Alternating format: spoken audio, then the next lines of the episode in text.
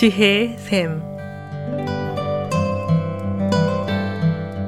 매주 월요일부터 금요일까지 각 분야의 전문가를 모시고 우리 삶에 필요한 말씀을 듣는 지혜의 샘.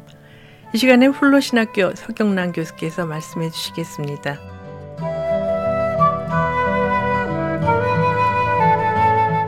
안녕하세요. 오늘은 여러분들과 함께 산상수훈의 예수님의 가르침들 가운데 화해 원리들을 계속해서 살펴보기를 원합니다.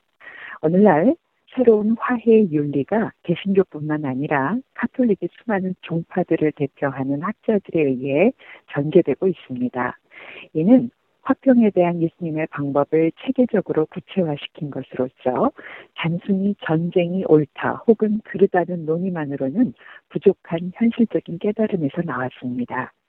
우리 그리스도인들에게는 실제로 전쟁을 막고 정의를 실현하는 현실적인 화해와 평화를 상세하게 설명해 주는 윤리가 필요합니다.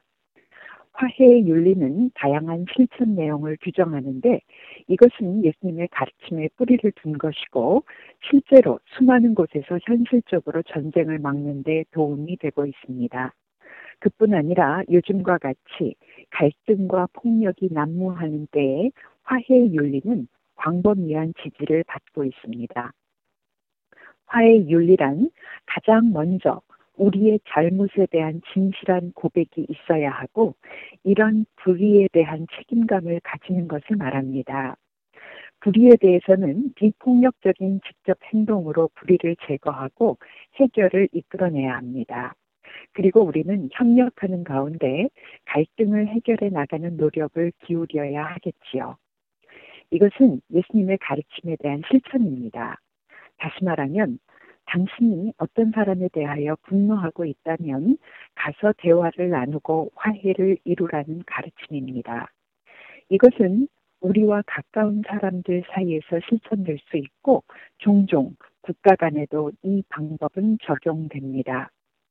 이러한 각각의 가르침들은 우리가 하나님의 행, 하시는 새 일들에 참여할 때 구원의 길을 보여줄 것입니다. 하나님의 행하시는 새 일들에 우리가 참여하는 것은 하나님의 다스리심이 우리 삶 속으로 들어오고 있음을 의미합니다. 그렇게 됨으로써 우리는 상황 속에 존재하는 새롭고 창조적인 주도권을 추구하게 됩니다. 이제 짐을 오리까지 짊어지고 가도록 요구하는 로마 군인은 존재하지 않지만 어쩌면 우리는 다른 억압하고 압제하는 요구를 받게 될지도 모릅니다. 그래서 우리는 늘 기도하면서 보다 나은 관계의 시작을 소망하는 주도권을 붙듭니다. 이제 드러난 법정에서 속옷을 달라고 요구하진 않겠지만 누군가가 내 뒤에서 나의 평판을 훼손시키기 위해 몰래 일하고 있을지도 모릅니다. 그렇게 우리는 이런 악순환으로부터 구원해 달라고 기도합니다. 이제 우리의 오른뺨을 치는 사람은 없을지라도 어떤 방법으로든 우리를 공격하려는 사람이 존재합니다. 그래서 우리는 원수를 향한 사랑과 존중을 보여줌으로써 공격에 대응하는 습관을 만들어 나가야 합니다. 우리는 교회의 긴 역사 속에서 수많은 예수님의 제자들이 극렬한 분노와 적대감을 누그러뜨리고 평화로운 관계를 시작하는 놀라운 주도권을 만들어낸 예들을 많이 볼 수 있습니다. 그에 반하여 우리는 예수님을 따르는데 실패하고 오히려 적대감의 악순환 가운데서 고복을 부채질한 수많은 그리스도인들의 예를 볼 수 있습니다. 그들은 보통 이 가르침을 변화의 시작으로서가 아니라 단지 속국적인 포기를 의미하는 관념론적 가르침으로 이해했습니다. 제가 잘 아는 어떤 목사님이 한국교회는 한경직 목사님의 모델을 따르지 말고 손양원 목사님의 모델을 배우고 따라가야 한다고 말하는 것에 동의하지 않을 수가 없었습니다. 왜냐하면 한경직 목사님은 이북에서 월남하신 분으로 북한에 대한 반공 의식이 투철하신 분이셨습니다.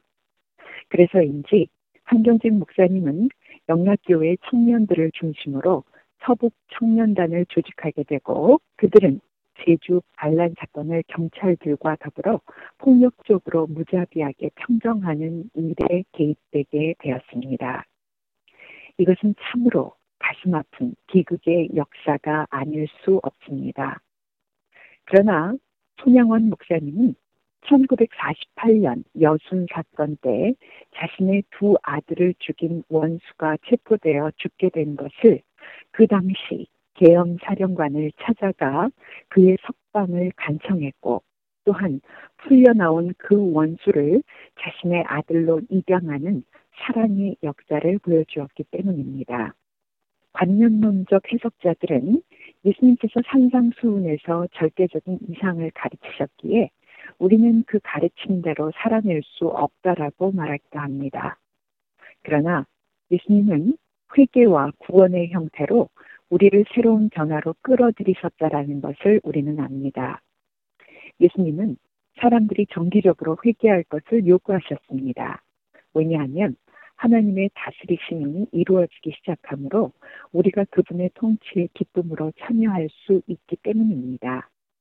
그분은 우리와 분리되었던 사람들 사이에서 공동체를 세우려고 하셨습니다. 로마서 12장에서도 사도 바울은 원수에게 먹을 것과 마실 것을 제공함으로써 우리가 숯불을 그 머리에 쌓아놓을 수 있다라고 말합니다. 이것은 우리가 원수의 머리를 불태워 보복한다는 뜻이 아닙니다. 이것은 우리의 원수들로 하여금 회개하게 할 수 있다라는 의미입니다. 고대의 풍습에서는 회개할 때 삼대 옷을 입고 뜨거운 숯과 함께 죄를 머리에 덮어 써서 회개의 연기를 냈다고 합니다. 이러한 주도권은 회개와 용서를 추구하며 적대감과의 분리가 존재하는 새로운 공동체를 추구합니다. 예수님의 가르침들은 현실적으로 목적을 지향합니다. 바로 산상수훈이 이러한 예수님의 가르침을 잘 표현하고 있습니다. 마태복음 5장 24절에서 25절에 보면 가서 형제와 화목하고 우리를 고발하는 자와 급히 사과하라고 명령합니다. 왜냐하면 그가 우리를 재판관에게 내어줘 오게 가두는 일이 없게 하도록 하기 위해서입니다. 또한 마태복음 5장 44절에서 45절에 보면 너희 원수를 사랑하며 너희를 박해하는 자를 위하여 기도하라. 이렇게 하면 우리는 태양을 악인과 선인에게 골고루 비추시는 우리 아버지의 자녀가 될 것이라고 나옵니다. 그뿐 아니라 마태복음 6장 4절에는 은밀한 중에 보시는 너희 아버지께서 갚으시리라고 예수님이 가르치고 있습니다. 예수님의 가르침들이 은혜를 지향한다라는 것은 진리입니다. 하나님의 자비와 사랑, 우리의 삶에 매일 부어주시는 하나님의 다스림에 기초하고 있는 그분의 가르침은 목적 지향적일 뿐 아니라 실제적인 구원입니다. 청취자 여러분들과 제가 우리 주 예수님의 화해의 가르침을 따라 살아가므로 실제적인 구원을 오늘도 그리고 내일도 내일 경험할 수 있게 되기를 간절히 기도합니다. 감사합니다. 지금까지 훌러신학교 서경란 교수께서 말씀해 주셨습니다. 지혜의 샘 오늘 들으신 내용은 극동방송 뮤지지사 홈페이지 usk.febc.net usk.febc.net에서 다시 들으실 수가 있습니다. 아름다운 음악과 기쁜 소식을 전하는 극동방송에서 보내드린 지혜의 샘 오늘 순서를 마치겠습니다.